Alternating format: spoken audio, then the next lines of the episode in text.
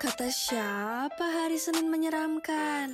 Gak cuma asik aja, Sersan bakal buat Senin lo terasa santai dan menyenangkan. Hai Ultima Friends. Hai Ultima Friends. Ya, sudah hari Senin lagi, berarti kamu ditemenin sama Stefani dan juga bareng sama Angel. Tentunya di mana, Tep? Tentunya di Sersan Senin terasa santai. Ya. Yeay, di hari Senin lagi nih, Joel. Yes, ini episode ke-5 Sersan nih Ultima Friends di paruh 2 kita ya, Tep.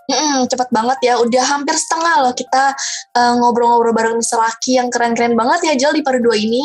Benar banget, udah setengah perjalanan menuju akhir. Lagi-lagi gak kerasa terus ya, Tep, kalau kita udah ngobrol pastinya. Iya, kalau hari ini tuh ada apa nih, Jo? Mungkin kamu yang lebih tahu nih kayaknya nih. Iya, kalau misalnya episode-episode sebelumnya itu relate-nya sama kamu ya, Tep. Designing, terus juga videografi, fotografi. Bener. Kali ini tuh agak-agak nyerempet ke Angel sebagai anak manajemen gitu ya. Kita bakal ngomong banyak tentang bisnis nih tiap hari ini. Wah, menarik banget ya, kayaknya so far kita jarang banget yang ngundang sama yang entrepreneur gitu ya, Angel. Benar-benar. Jadi kali ini pasti akan seru banget ngulik-nguliknya bareng sama Mr. Laki kita. Tapi sebelum itu mungkin kita biasanya flashback dulu ya tiap di awal. Iya. Apa nih, Angel? Gak afdol kalau gak flashback. Mungkin ceritain pengalaman berbisnis kali ya, udah mulai nyari cuan itu dari kapan gitu. Nah kalau misalnya Angel boleh sharing nih Ultima Friends, Angel itu udah mulai jualan dari SD, Tep. Aku pernah cerita juga ya ke kamu. Iya. Jadi udah mulai jualan-jualan itu kelas 3 SD, itu awalnya mulai jualan stiker, Tep. Jadi anaknya udah mau cari cuan dari kecil gitu ya. Stiker, kalau kamu tahu Tep, zaman kita tuh ada stiker yang selembaran-selembaran gitu yang sering kita beli-beli biasanya. Terus aku gunting-guntingin satu-satu. Jadi ada alfabet A sampai Z, itu aku gunting satu-satu, aku masukin kotak makan, jadi aku bawa ke sekolah. Wow, stikernya banget ya. Terus sehari berapa tuh, Jel, keuntungannya? Aduh, gak ngitung nih kebetulan ya, belum kayak ada pembukuannya gitu, harus ngitung berapa untungnya, belum. Tapi kayak lumayan ya, satunya dijual 500 perak gitu. Lumayan banget sih, pas umur kita tuh itu gede banget loh 500 perak. Benar. Dan Tep ini juga udah mulai kerja dan udah mulai punya brand juga kan ya, Tep, sekarang. Boleh dong di-share juga ke Ultima. Iya, puji Tuhan, iya. Mungkin ini lebih, aku ngerasa kerjaan aku ini lebih ke hobi sih, jadi kayak aku ngerjainnya tuh fun gitu loh, bukan kayak money oriented gitu, Jol. Jadi aku di foto-foto gitu, kayak foto makanan atau kayak foto model gitu, dan seru banget sih, Jol. Apalagi kan kita mostly kan sekarang online nih, jadi pas aku kerja tuh kayaknya another life gitu loh, Jol. Keluar rumah akhirnya gitu ya, Tep ya. Iya, bener banget. Dan hari ini spesial banget karena kita bakal ditemenin barengan siapa nih, Tep, hari ini? Pastinya sama entrepreneur muda ya, Jol, yang udah keren banget gak sih di usia muda tuh udah jadi founder sebuah, apa nih Jel bilang, PT ya kali ya? PT ya, mungkin nanti kita kulik-kulik bareng kali ya. Ada siapa Tep hari ini? Banget, ada William Sudana. Halo Ko. Halo. Ultima Friends masih agak asing atau udah kenal kali ya, mungkin boleh dikenalin dulu kali ya ke Ultima Friends-nya, kira-kira namanya siapa, kesibukannya kayak gimana? Oke, hai semua, hai Ultima Friends juga, nama saya William Sudana, seorang co-founder dari sebuah creative agency namanya Vosfoyer, dan juga kita lagi ngebangun satu academy content creator bernama Home for Creators. Selain itu, aku juga masih aktif sebagai content creator juga, dan juga lagi aktif juga di dunia capital market lah ya, saham, kripto, forex gitu-gitu. Jadi menambah pundi-pundi uang dari berbagai macam kesempatan di internet gitu. Benar-benar. Wow. Ini semua cabang manajemen tuh dicoba sama Ko William ya, semuanya dimasukin satu-satu. Jadi ada active income, ada passive income ya, Ko ya. Iya, betul. Wah, keren banget sih. Jadi penasaran nih, Ko William itu dulunya jurusan apa sih, Ko, sekolahnya, kuliahnya? Nah, dulu tuh aku ngambil jurusan teknik elektro. Karena agak beda ya? Iya, betul. Karena pas SMA itu emang aku demen banget sama fisika. Jadi salah satu opsi yang menarik untuk dijadiin mata kuliah itu ya teknik. Kayak gitu. Dan ini belok jalur berarti. Betul. Ke dunia perbisnisan. Ini lumayan relate juga sama aku, karena dulu aku juga suka banget sama kimia. Pengen masuknya itu kayak farmasi gitu, terus yang kayak berbau kimia lah. Dan akhirnya belok banting setir ya, langsung ke manajemen. Ke manajemen ya. Ya benar. Nah mungkin kau boleh nih ceritain juga ke Ultima Friends, gimana sih awalnya seorang anak teknik elektro tuh banting setir juga gitu, jadinya pebisnis dan investor juga sekarang. sekarang. Oke, jadi kalau misalnya kita ngomongin tentang karir entrepreneurship aku ya, nggak pernah kepikiran kalau aku tuh akan doing business. Karena saat aku masih di umur kalian gitu ya, iya kayak kesannya tua banget ya, enggak, aku masih muda kok, aku masih muda. Seumuran. 2000-an juga, 2000-an. Waktu itu aku sama sekali clueless. Jadi aku kuliah aja gitu. Ketika teman-teman aku semua udah ngomongin tentang, oh bikin ini, jual ini gitu ya. Aku nggak kayak tipe kalian lah gitu, masih udah mikirin mau ngapain gitu. Jadi aku cuma jalan kuliah aja gitu. Even sampai lulus pun juga masih bingung sebenarnya mau ngapain habis ini ya gitu. Tapi memang saat aku kuliah, aku mulai tertarik sama dunia fotografi. Jadi di situ mulai tuh freelance wedding, kemudian disuruh orang tua untuk masuklah kantor lah gitu. Karena saat itu nyokap bilang kalau nggak kerja kantoran tuh kayak nggak kerja. Jadi mau nggak mau masuk tuh ke dunia korporasi. Nah selama 3 tahun itu baru aku mulai ya udah explore jalanin hidup di korporasi yang itu fine, enak banget kok sebenarnya. Terus baru tahun 2014 aku mulai ikut-ikutan foto. Waktu itu lagi zamannya itu foto-fotoin kopi, latte art gitu. Nah itu sudah lagi rame banget coffee shop.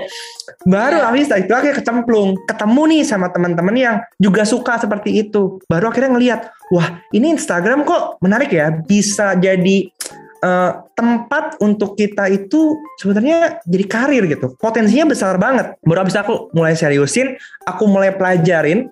Karena kebetulan aku hangout sama teman-teman yang sefrekuensi juga, yang sama-sama demen foto makanan, kayak gitu-gitu. Akhirnya yaudah mulai terpapar banyak hal. Baru abis itu mulai kontemplasi. Apakah ini jalan saya? Saya harus keluar dari pekerjaan, kemudian mengejar mimpi ini. Ya.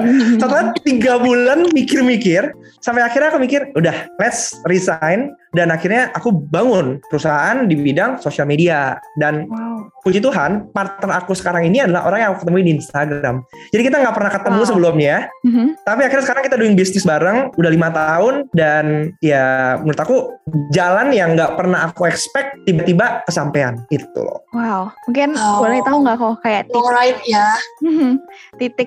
titik balik gitu, yang kayak apa sih yang Ko William mempertanyakan pada saat itu 3 bulan berkontemplasi kayak ini gue ketemu nih jawabannya, akhirnya gue mutusin buat resign dan berani untuk ngambil jalan yang baru gitu.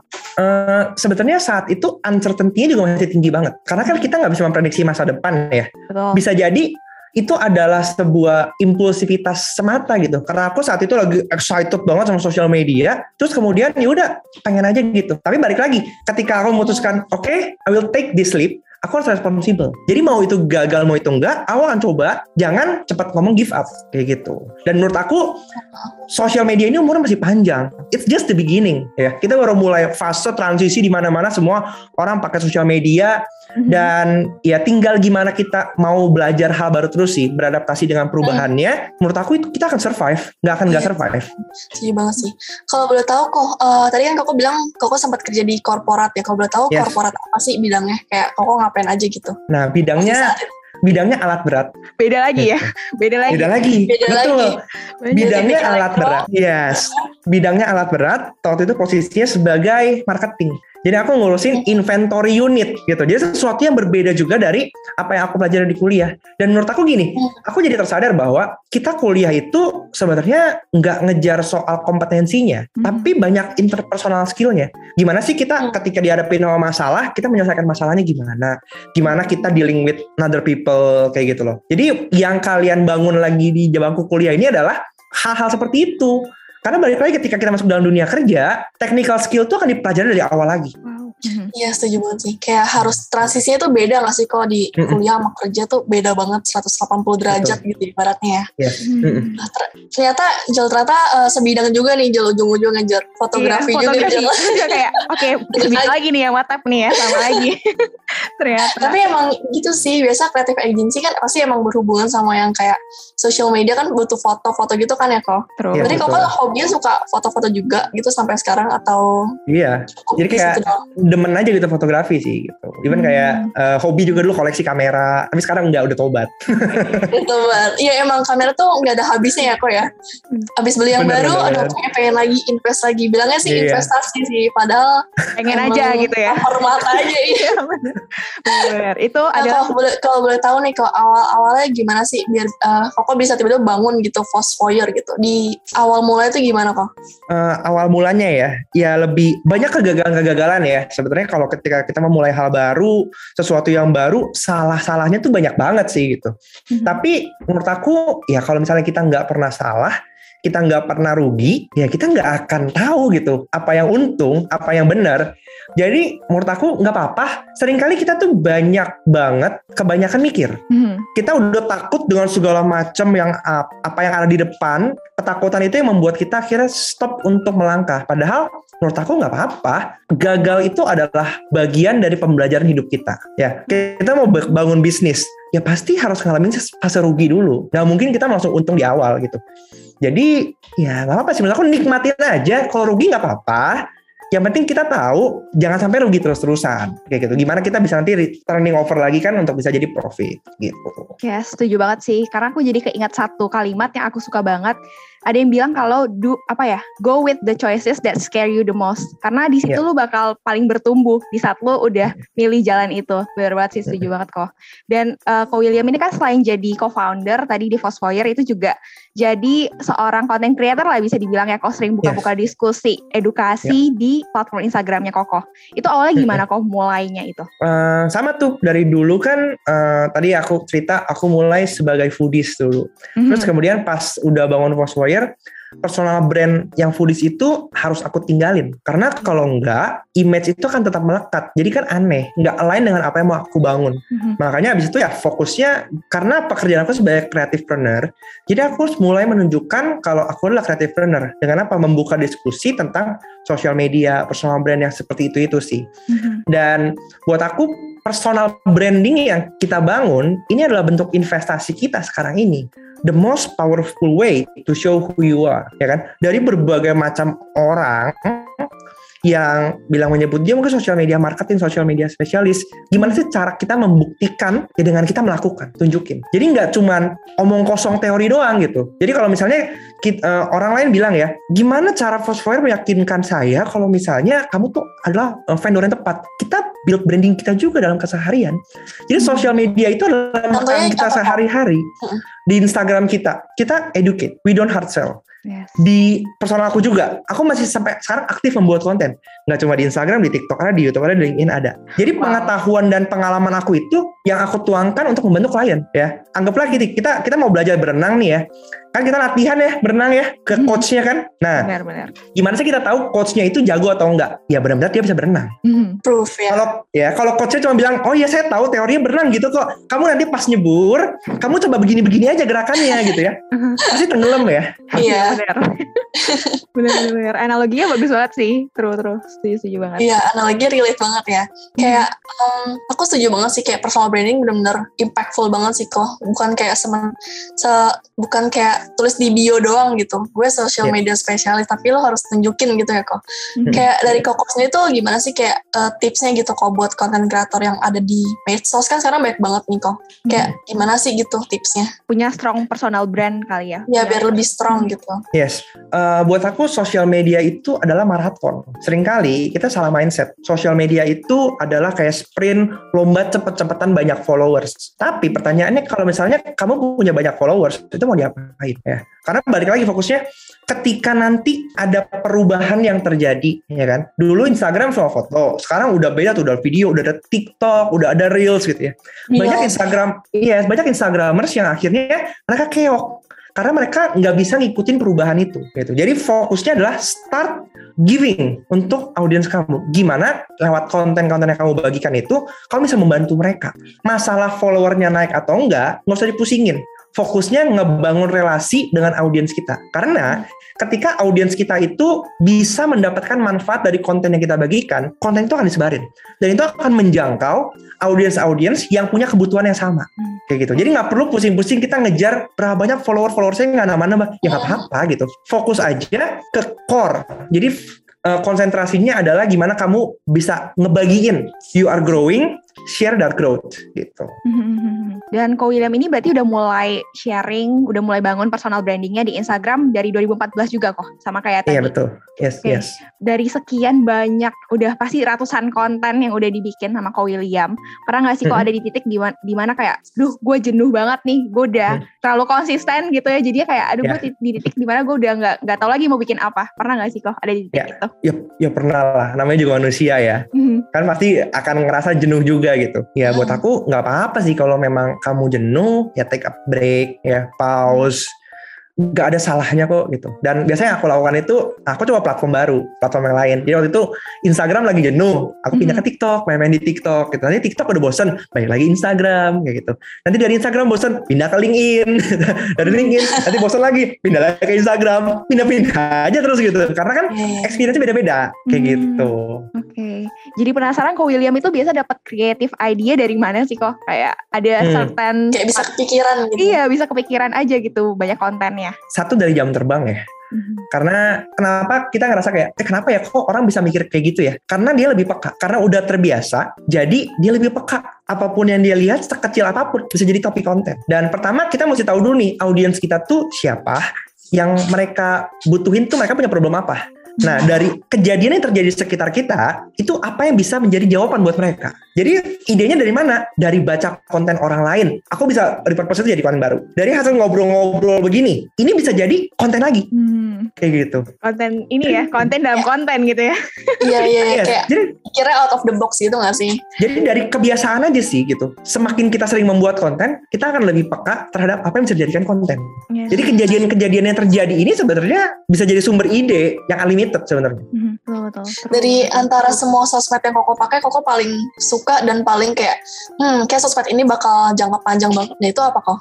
Semua sosmed yang gede-gede sekarang ya, menurut aku itu akan masih panjang umurnya sih. Instagram masih panjang umurnya. TikTok juga terlalu powerful untuk di take down, jadi dia masih panjang umurnya. YouTube juga udah membuktikan dirinya, dia terus beradaptasi Google ya, jadi itu pun juga panjang. LinkedIn juga, ini masih tahap fase awal banget gitu. Orang-orang baru terbuka sama LinkedIn, padahal LinkedIn ini powerful sekali gitu. Jadi untuk kalian yang ngebangun citra profesional, LinkedIn ini akan jadi platform yang sangat nice to have. True. Iya bener sih. Iya kayak baru kebuka pikirannya tuh benar-benar pas semester 3 tuh aku baru tahu LinkedIn nih, tapi kayak masuk organisasi terus dibilang bisa connect nih ke LinkedIn-nya. Terus kayak apa itu LinkedIn? Itu sosial media apa ya kan? Baru pertama kali dengar dan baru ngulik-ngulik gitu, baru mulai ngerti nih LinkedIn tuh banyak banget konten-konten yang aku perhatiin simple, singkat, tapi tuh insightful banget, kayak powerful gitu konten-konten di dalamnya. Iya, terus kayak nge-like apa langsung masuk ke timeline kita nggak sih kayak? Bener-bener kayak jauh lebih luas sih dibanding Instagram menurut aku. Itu dia.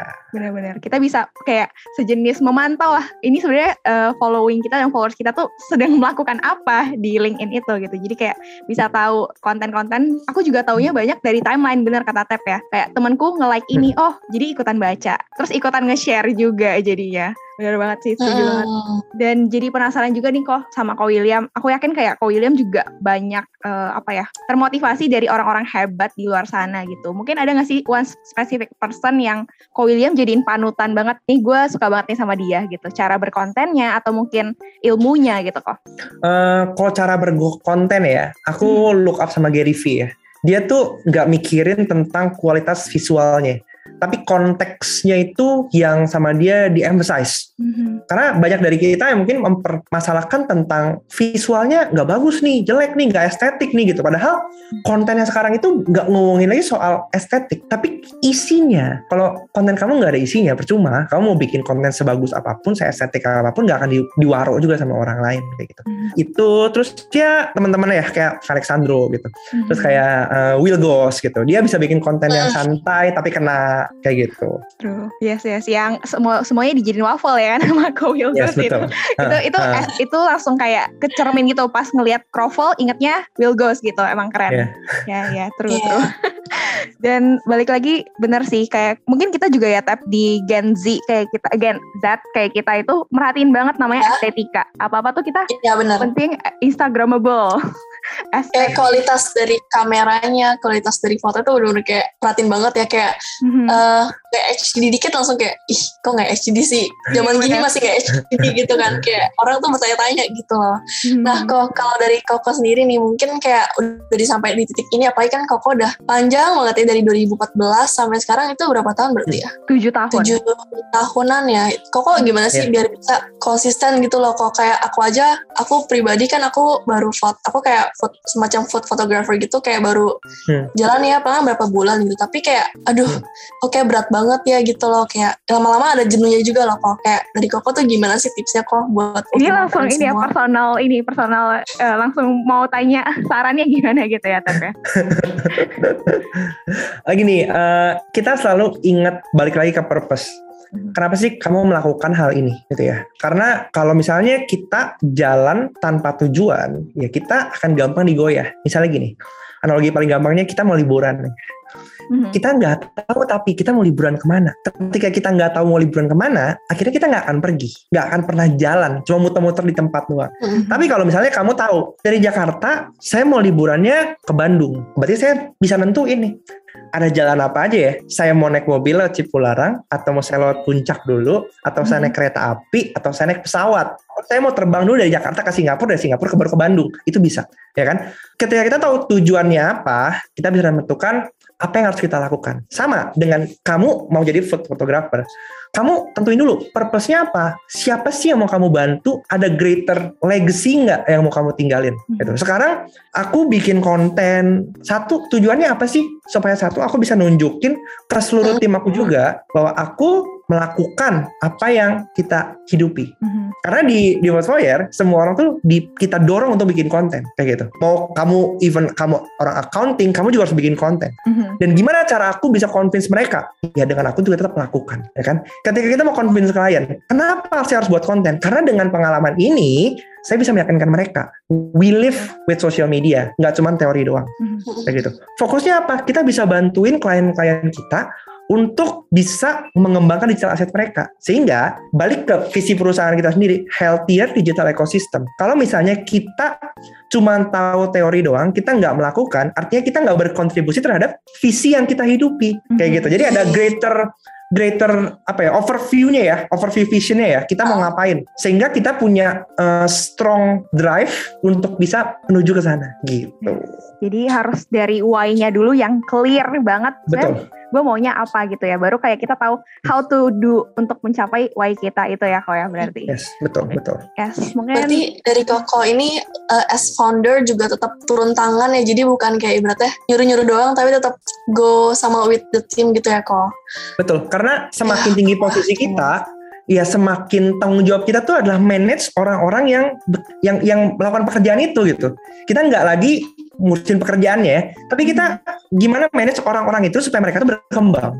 Karena buat aku kalau misalnya tim kita berkembang, ya perusahaan pasti berkembang. Betul. Kayak tagline-nya Angel apa Jel yang if you go alone apa Jel? Oh, if you go alone, you can go fast. If you want to go far, you have to go with others gitu kan. Harus sama-sama bareng. Itu bukan kata-kata aku sih. Aku juga nyaplok ya dari Google juga. Bukan kata-kata. Itu banyak banget sih. Benar-benar. Yeah. Mungkin lastly Kok, ada gak tips untuk Ultima Friends nih yang mau mulai berkonten di sosial media supaya tetap konsisten dan bisa build a strong personal branding gitu di media sosial mereka? Oke.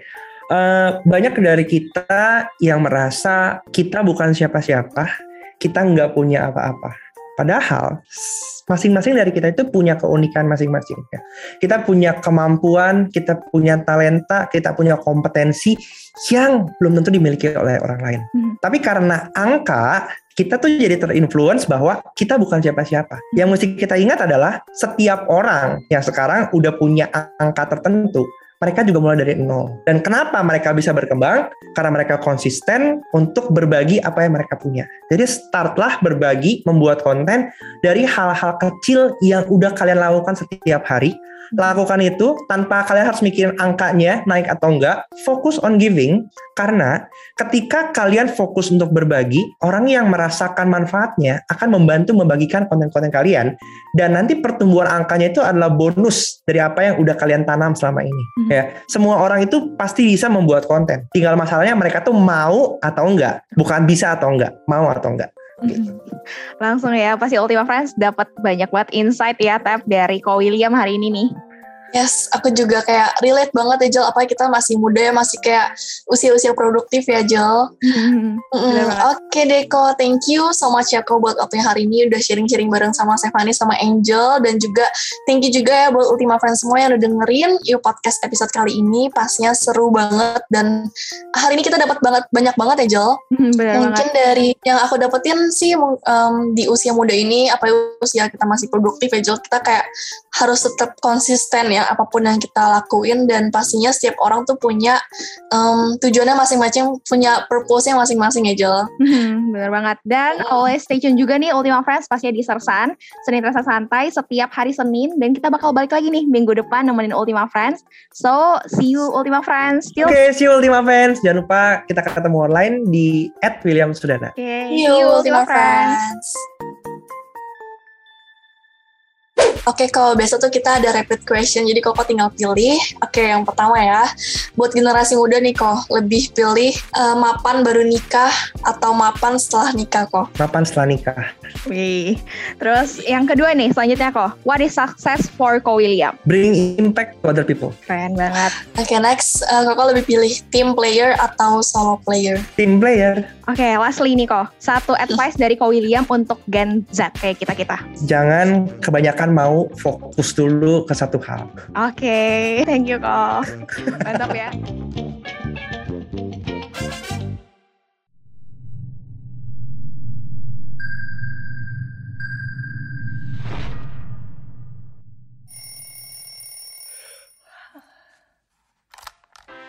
Kata siapa hari Senin menyeramkan? Gak cuma asik aja, Sersan bakal bawa Senin lo terasa santai dan menyenangkan.